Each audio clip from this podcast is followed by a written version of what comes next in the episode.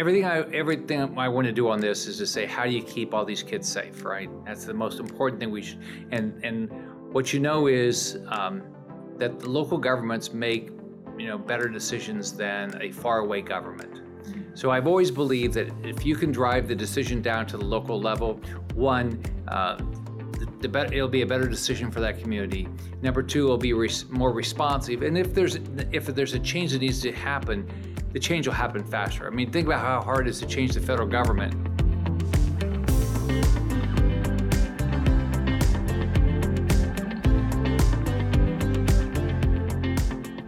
Hey, Joyful Warriors, Tiffany Justice here, Moms for Liberty, and I'm so excited to be joined by Senator Rick Scott today. I know Senator Scott um, as my governor, actually. I am a Floridian, and so Senator Scott served as governor for eight years in the great state of Florida. And I watched as he took our uh, state from a state that was really not in a great place economically uh, to uh, a really solid place as a state and was thankful for his leadership in many ways. The other way that I got to know Senator Scott was when he was serving as governor uh, after Marjory Stoneman Douglas, a horrible shooting that happened on February 14th, 2018, where 14 children and three adults lost their lives.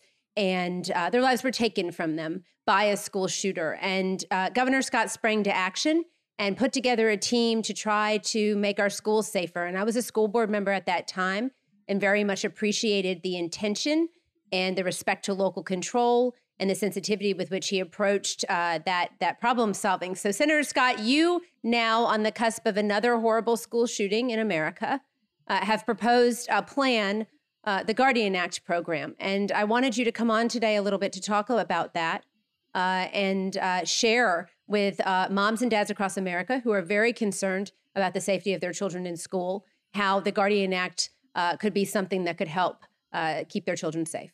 So, welcome. Well, first off, it's nice to be on. The um, thank you for what you do. Um, thank you for the impact you've had in improving schools all across the country. You know the way I've thought about it. I, th- I think that I thought about um, what happened with Marjory Stoneman Douglas the same way I thought about a hurricane.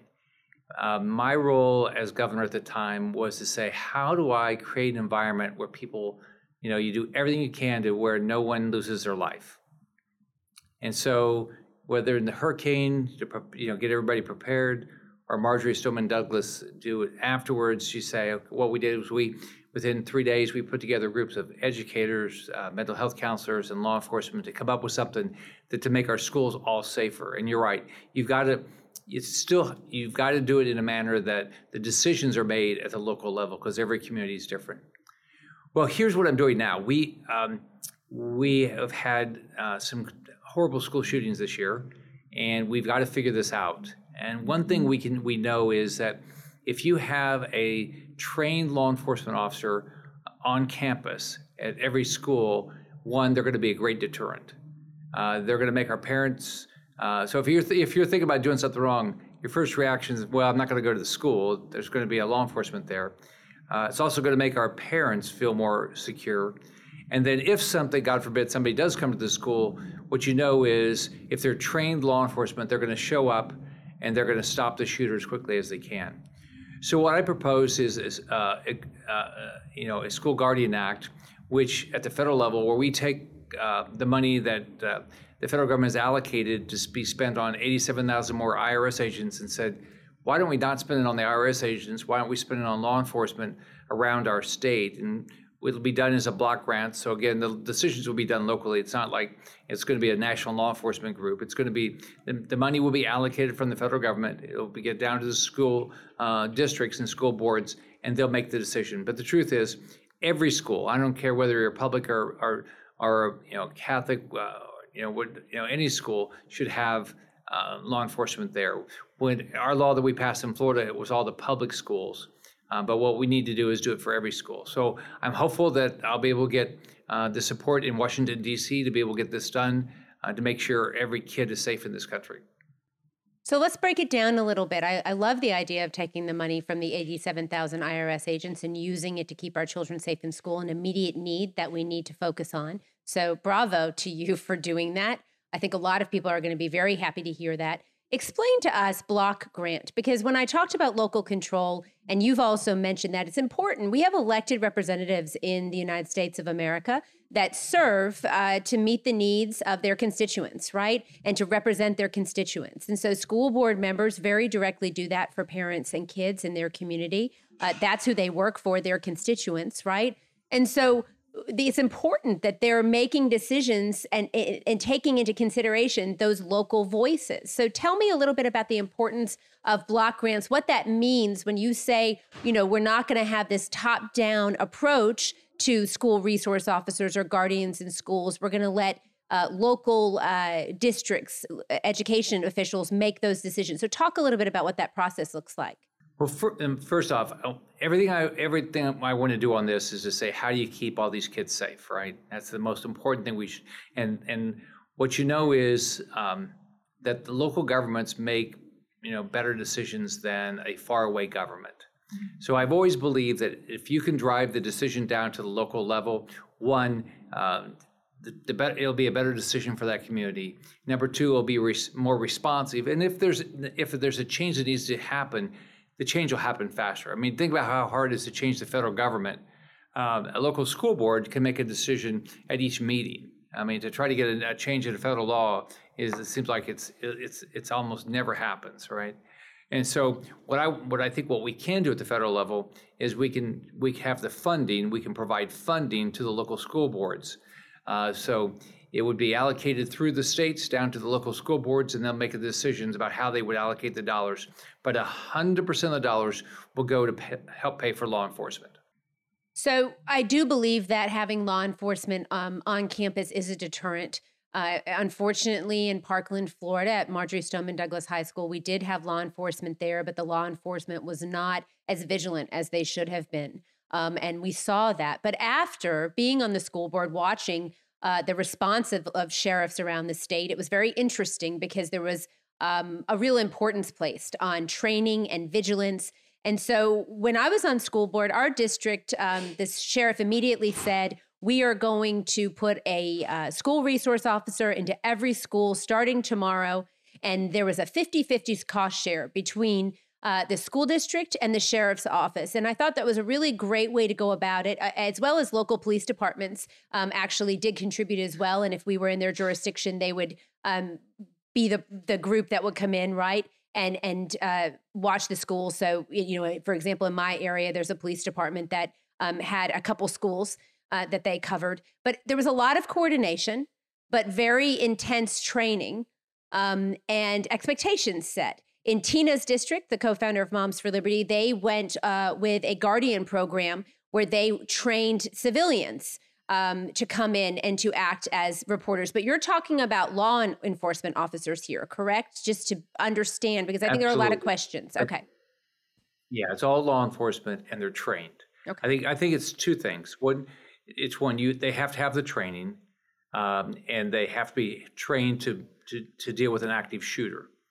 Know, we did a lot of things in Florida that you know we require active shooter drills.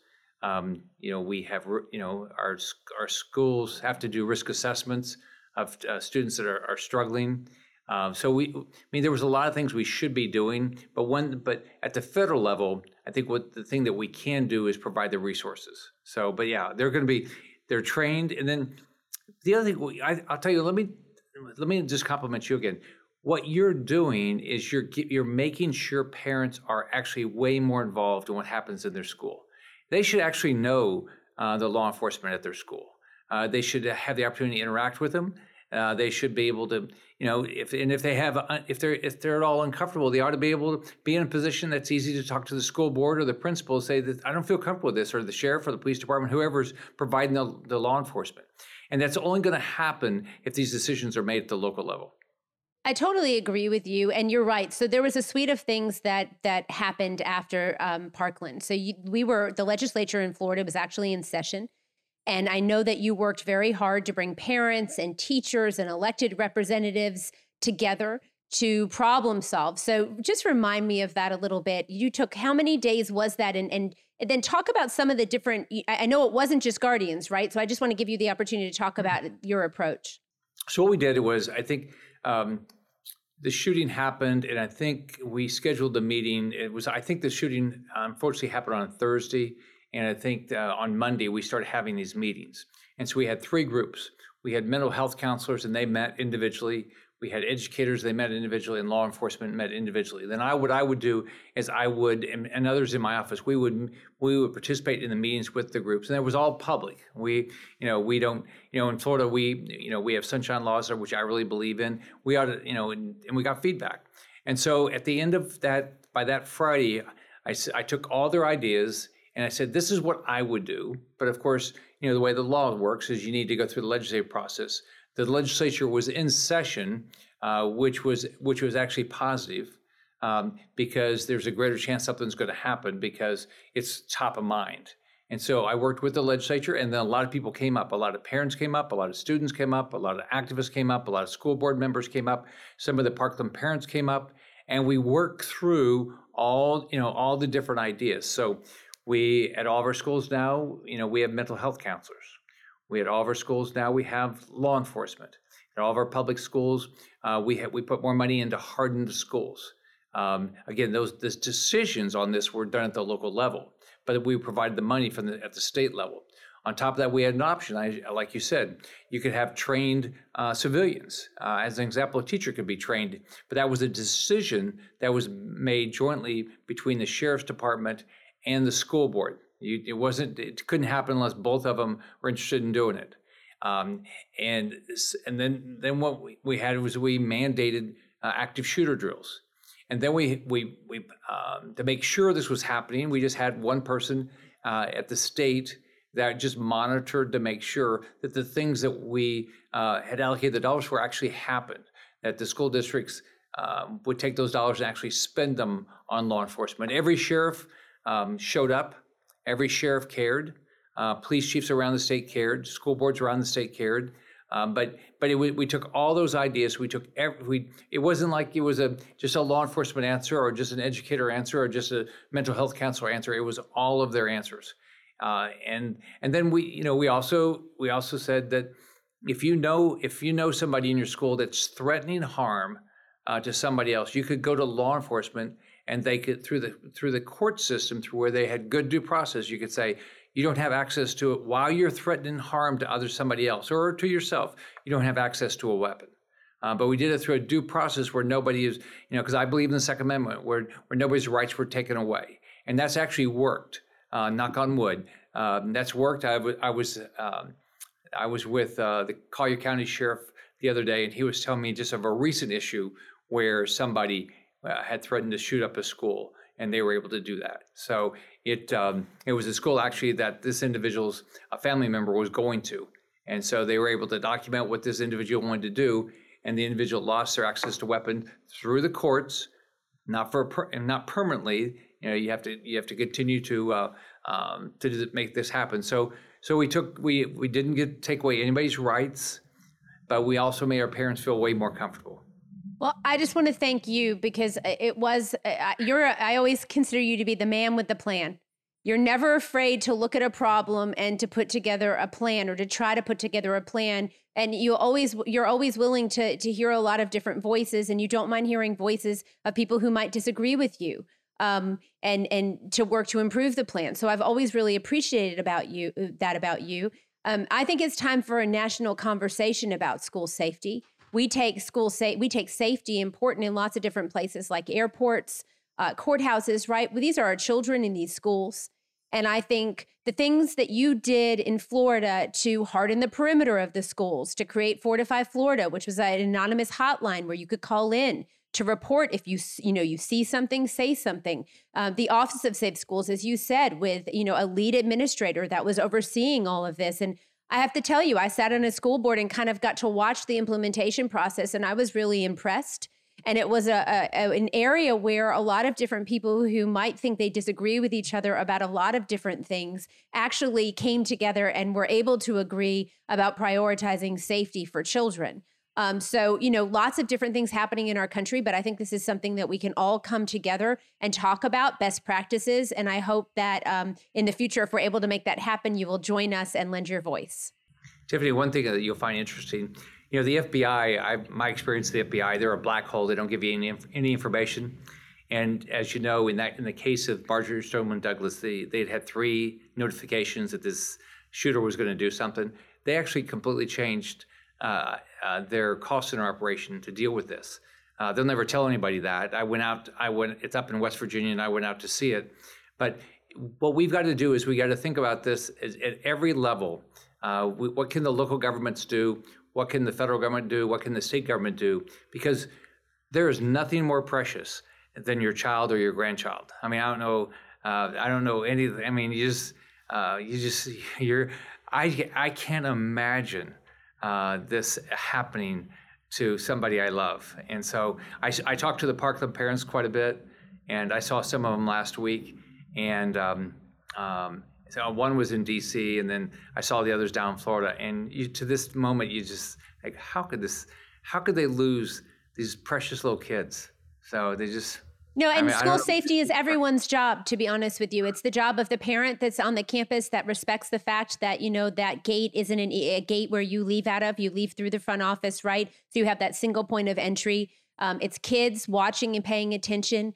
Um, and I think it involves all of us. So you're absolutely right. Um, I can't imagine losing uh, my child in that manner. Uh, absolutely tragic. Ryan Petty, who's a state board of education member, is a friend um, that I've met through my work here in Florida. And um, I've just been so impressed with his continued willingness to engage and to try to keep schools safe um, and to engage in, an, in a national conversation about it as well. So um, I think lots of best practices, things that we learned about school safety in Florida that we can help other parents to advocate for around the country. And I, uh, moms and dads, if you're listening to this podcast, I want you to go look up the Guardian Act program uh, that was uh, introduced by Senator Scott. And I want you to contact your representative, sit down and send them a handwritten letter, write them an email, and tell them uh, that you want uh, your senator or your representative to support uh, this type of legislation to keep kids safe because your voice makes a difference. Um, I've been told that you that that you're a representative or a senator, you get 50 letters to your office, all writing to you about the same thing. That it makes you wake up and pay attention. And you know we've got to do our part too on the ground to make sure that our voices are being heard. So Guardian Act program, Senator Scott, thank you so much for joining us today. We really appreciate everything that you do for families and kids across America.